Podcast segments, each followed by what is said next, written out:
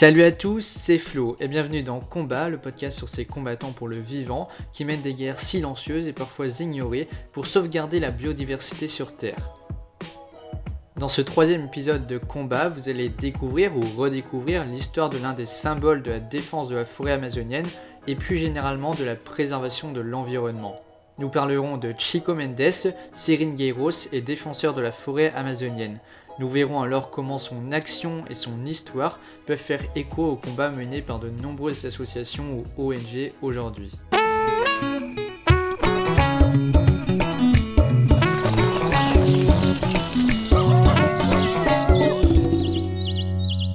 En 2019, que ce soit à la télévision, dans les médias ou bien encore dans votre fil Instagram, vous avez tous vu les images de l'Amazonie en proie aux flammes. Ces incendies, ayant détruit près de 8000 km de forêt entre le mois de janvier et de septembre 2019, ont provoqué une vive émotion dans le monde. La déforestation en Amazonie brésilienne a ainsi atteint des niveaux historiques en 2019, dépassant les 10 000 km entre août 2018 et août 2019 pour la première fois depuis 2008. La déforestation a ainsi été en juillet 2019 quatre fois supérieure à celle de juillet 2018. Ces feux de forêt avaient d'ailleurs soulevé de vives critiques dans la communauté internationale jusqu'à créer une véritable crise diplomatique entre Rio et Paris du fait des critiques qu'Emmanuel Macron avait adressées à Jair Bolsonaro concernant notamment sa gestion des incendies en Amazonie. Afin de comprendre l'importance de la forêt amazonienne, voici quelques chiffres. En termes de biodiversité, la forêt amazonienne concentre un quart des espèces mondiales, soit 30 000 espèces de plantes, 1500 espèces d'oiseaux, 500 espèces de mammifères, 550 sortes de reptiles, 2,5 millions d'insectes et 2500 espèces de poissons. La forêt amazonienne, c'est aussi 15% de l'eau douce mondiale. Elle est également un immense puits de carbone puisqu'elle stocke à elle seule entre 100 et 140 milliards de tonnes de carbone, soit 10% du CO2 mondial. Elle libère ainsi dans le même temps de l'oxygène indispensable à la vie sur Terre. Voilà pourquoi nous pouvons la qualifier de poumon de la planète. Malheureusement, cette capacité d'absorption du carbone chute à mesure que s'accroît la déforestation. Aujourd'hui, on estime que la moitié du dioxyde de carbone s'échappe dans l'atmosphère, un quart va dans l'océan et un quart est stocké par la biomasse, c'est-à-dire de la matière végétale qui vient absorber le carbone au cours de la photosynthèse. Ainsi, si la forêt amazonienne disparaît définitivement de la surface de la Terre, nous perdons un immense aspirateur de carbone. Lorsque nous perdons un puits de carbone, ce dernier relâche alors tout ce qu'il emmagasinait, accentuant ainsi la quantité de CO2 dans l'atmosphère, ce qui aggrave le réchauffement climatique. Alors, la question que l'on peut désormais se poser, c'est comment et pourquoi y a-t-il autant de déforestation en Amazonie? Derrière cette question se cachent de nombreuses réponses. En effet, il existe différentes origines de ce phénomène destructeur, D'abord, il y a l'agro-industrie, particulièrement l'industrie du soja et du bœuf. En 2018, 67% des terres déforestées sont utilisées pour le pâturage et donc l'élevage de bétail. 25 à 30% sont utilisés pour les cultures de soja. L'exploitation forestière, les incendies, l'urbanisation, la construction de routes ne représentent donc qu'un infime pourcentage dans l'ensemble des causes de déforestation en Amazonie brésilienne. Voilà ce qu'il en est concernant la déforestation aujourd'hui. Mais pour comprendre les origines de celle-ci, il est particulièrement intéressant de s'intéresser au combat mené par Chico Mendes il y a 50 ans de là pour la préservation de la forêt amazonienne.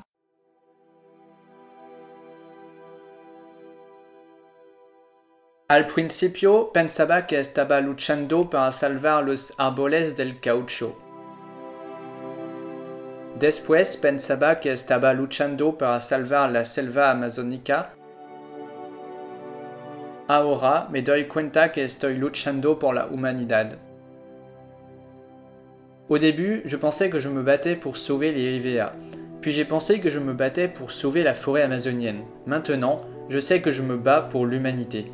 Voici les mots de Francisco Mendes Alves Filho, dit Chico Mendes. Ce dernier était le leader militant syndicaliste brésilien le plus connu parmi ceux qui ont défendu les droits des seringueiros, c'est-à-dire les ouvriers chargés de recueillir le latex dans les plantations d'EVA d'Amazonie. Originaire de Xapuri, dans l'état amazonien d'Acre, à la frontière avec la Bolivie, Chico Mendes est un seringueiros et deviendra une figure du syndicalisme agricole et de la défense de l'Amazonie. En effet, dans les années 60, la concurrence asiatique fait plus les cours du caoutchouc brésilien, contraignant les petits propriétaires à céder leurs terres à de gros éleveurs brésiliens.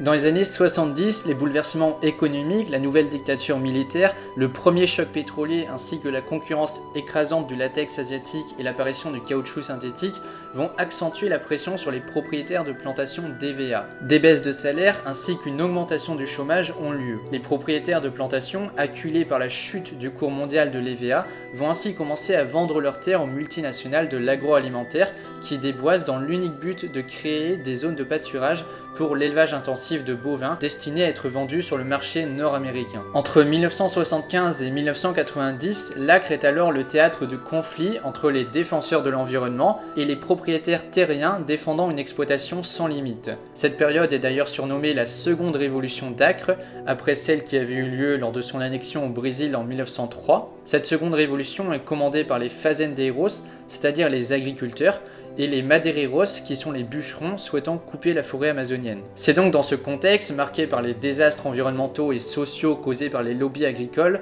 que Chico Mendes et d'autres seringueiros vont créer un syndicat l'Union des travailleurs ruraux de Brasilia, dans le but de défendre les droits des Seringueiros. Il est alors mené par Wilson Pinheiro, ami de Chico Mendes. Malheureusement, le 21 juillet 1980, le président de ce syndicat des travailleurs agricoles, Wilson Pinheiro, fut assassiné et le suspect du meurtre fut lui aussi assassiné en réponse par les Seringueiros. Chico Mendes va alors poursuivre la lutte et se présenter aux élections municipales de Xapuri où il est élu sous la bannière du Parti des travailleurs, la même formation politique qui portera Lula da Silva à la présidence en 2003. Il proposera notamment la création de réserves forestières gérées par les communautés traditionnelles afin de permettre une production durable du latex et de la noix du Brésil tout en préservant l'environnement, puisque seulement 5% de ces terres peuvent faire l'objet de défrichement. Malgré son engagement en politique, Chico Mendes comprend qu'il ne parviendra pas à s'imposer dans une région déjà dominée par les grands propriétaires terriens. Il va alors s'allier au mouvement vert,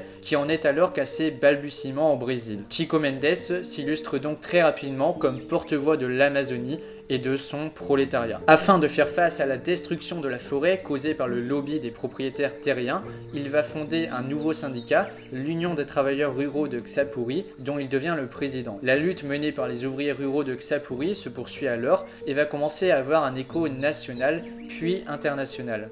Dans l'optique de diminuer les tensions, Chico Mendes participa en 1985 à la création du Conseil national des Seringueiros afin de lancer des débats sur la création de réserves d'extraction du latex, lors de ce conseil, il a réussi à convaincre les Siringairos des risques induits par la déforestation et le développement de l'élevage. Il a démontré les menaces qui pesaient sur les moyens de subsistance des peuples et populations indigènes vivant dans la forêt. Ce conseil a attiré l'attention de nombreux médias et ONG environnementales qui ont ainsi permis de mettre en lumière la détresse des ouvriers défendue par le syndicat. En 1987, Chico Mendes reçoit le prix Global 500 des Nations Unies pour son engagement en faveur de l'environnement. Cette même année, il réussira à convaincre la Banque interaméricaine de développement que ces projets routiers seraient un désastre pour l'environnement, à moins de prendre en compte la préservation de la forêt et les moyens de subsistance de ses habitants. Il obtenu alors un moratoire et fut associé au nouveau projet, ce qui lui valut deux récompenses internationales en matière d'environnement. Cela lui permit également de proposer au ministre de la commission militaire du cabinet de la présidence brésilienne la création de réserves protégées par les forces de l'ordre face aux éleveurs qui payaient des milices ou des mercenaires pour faire avancer leur projet de pâturage. En 1988, Chico Mendes a également lancé une campagne permettant de stopper la déforestation d'une zone où était planifiée une réserve forestière déjà entamée par un grand éleveur brésilien, Darly Alves da Silva. La réserve fut finalement créée et un mandat d'arrêt fut émis contre l'éleveur à la suite d'un meurtre commis dans un autre état brésilien. Malgré tout, entre 1970 et 1980, le gouvernement de l'état d'Acre et la dictature militaire en place au Brésil préconisait d'orienter l'agriculture brésilienne vers l'élevage intensif et favorisait ainsi l'ouverture et l'expansion des pâturages. Un tiers du territoire d'Acre fut alors vendu ou transformé en pâturage et environ 10 000 km de forêt ont disparu à la fin des années 80. Ainsi, le combat pacifique mené par Chico Mendes en faveur de la sauvegarde de la forêt amazonienne dérangeait de nombreuses personnes à cette époque. Son influence politique grandissante à l'échelon national comme international était mal perçue. La reconnaissance internationale dont il faisait l'objet n'a pas suffi à le protéger. Le 22 décembre 1988, Chico Mendes est assassiné pour ses idéaux devant sa maison par le fils de l'éleveur Darly. À la suite de sa mort, le fils et son père furent reconnus coupables. Le gouvernement brésilien supprima les crédits à l'implantation de pâturage en Amazonie et une réserve d'un million d'hectares fut créée au nom de Chico Mendes. En 2007, l'Institut Chico Mendes de conservation de la biodiversité est créé par la ministre de l'Environnement Marina Silva afin de gérer les 300 réserves écologiques et biologiques du Brésil. Malgré les récompenses et les avancées en matière d'environnement, la lutte menée par Chico Mendes contre des intérêts économiques peu soucieux de la planète semble aujourd'hui n'être qu'un lointain souvenir. En effet, son héritage a un léger goût d'amertume aujourd'hui. Seulement 10% des agriculteurs de la réserve Chico Mendes travaillent à l'extraction durable du caoutchouc les autres sont éleveurs ou produisent du bois. La violence à l'égard des écologistes ne s'est pas non plus démentie ces dernières années. En moyenne, 50 écologistes sont tués chaque année au Brésil pour leur lutte en faveur de la préservation de l'Amazonie qui est constamment menacée par le déboisement massif afin de laisser la place aux immenses pâturages pour l'élevage de bétail. Selon l'ONG britannique Global Witness, le Brésil a été l'un des leaders des assassinats d'activistes écologistes en 2016 et 2017. Selon le rapport, les militants écologistes exécutés le sont généralement pour leur opposition à des projets forestiers, agro-industriels ou miniers. C'est le secteur agroalimentaire qui est le plus dangereux selon ce même rapport, au sens où ses opposants sont les plus touchés par les assassinats. L'opposition aux activités minières et pétrolières arrive en seconde position en termes de dangerosité. La lutte contre le braconnage et l'exploitation forestière arrive en troisième place. Le 29 janvier 2019, Rosanne Santiago Silveira, une militante des droits de l'environnement et des droits humains, a été torturée et assassinée au Brésil. Elle se battait pour endiguer l'accaparement des terres par les plantations d'eucalyptus dans la réserve extractive environnementale de Kasuruba, une zone protégée où les familles qui y résident tirent leur subsistance des produits naturels extraits de la forêt. L'eucalyptus est notamment accusé de détruire les sols en modifiant la structure et la texture de ces derniers de manière irréversible. C'est pourquoi de nombreux militants écologistes dénoncent un crime contre l'environnement. e nós perdemos a calha do Solimões e Amazonas, a calha norte,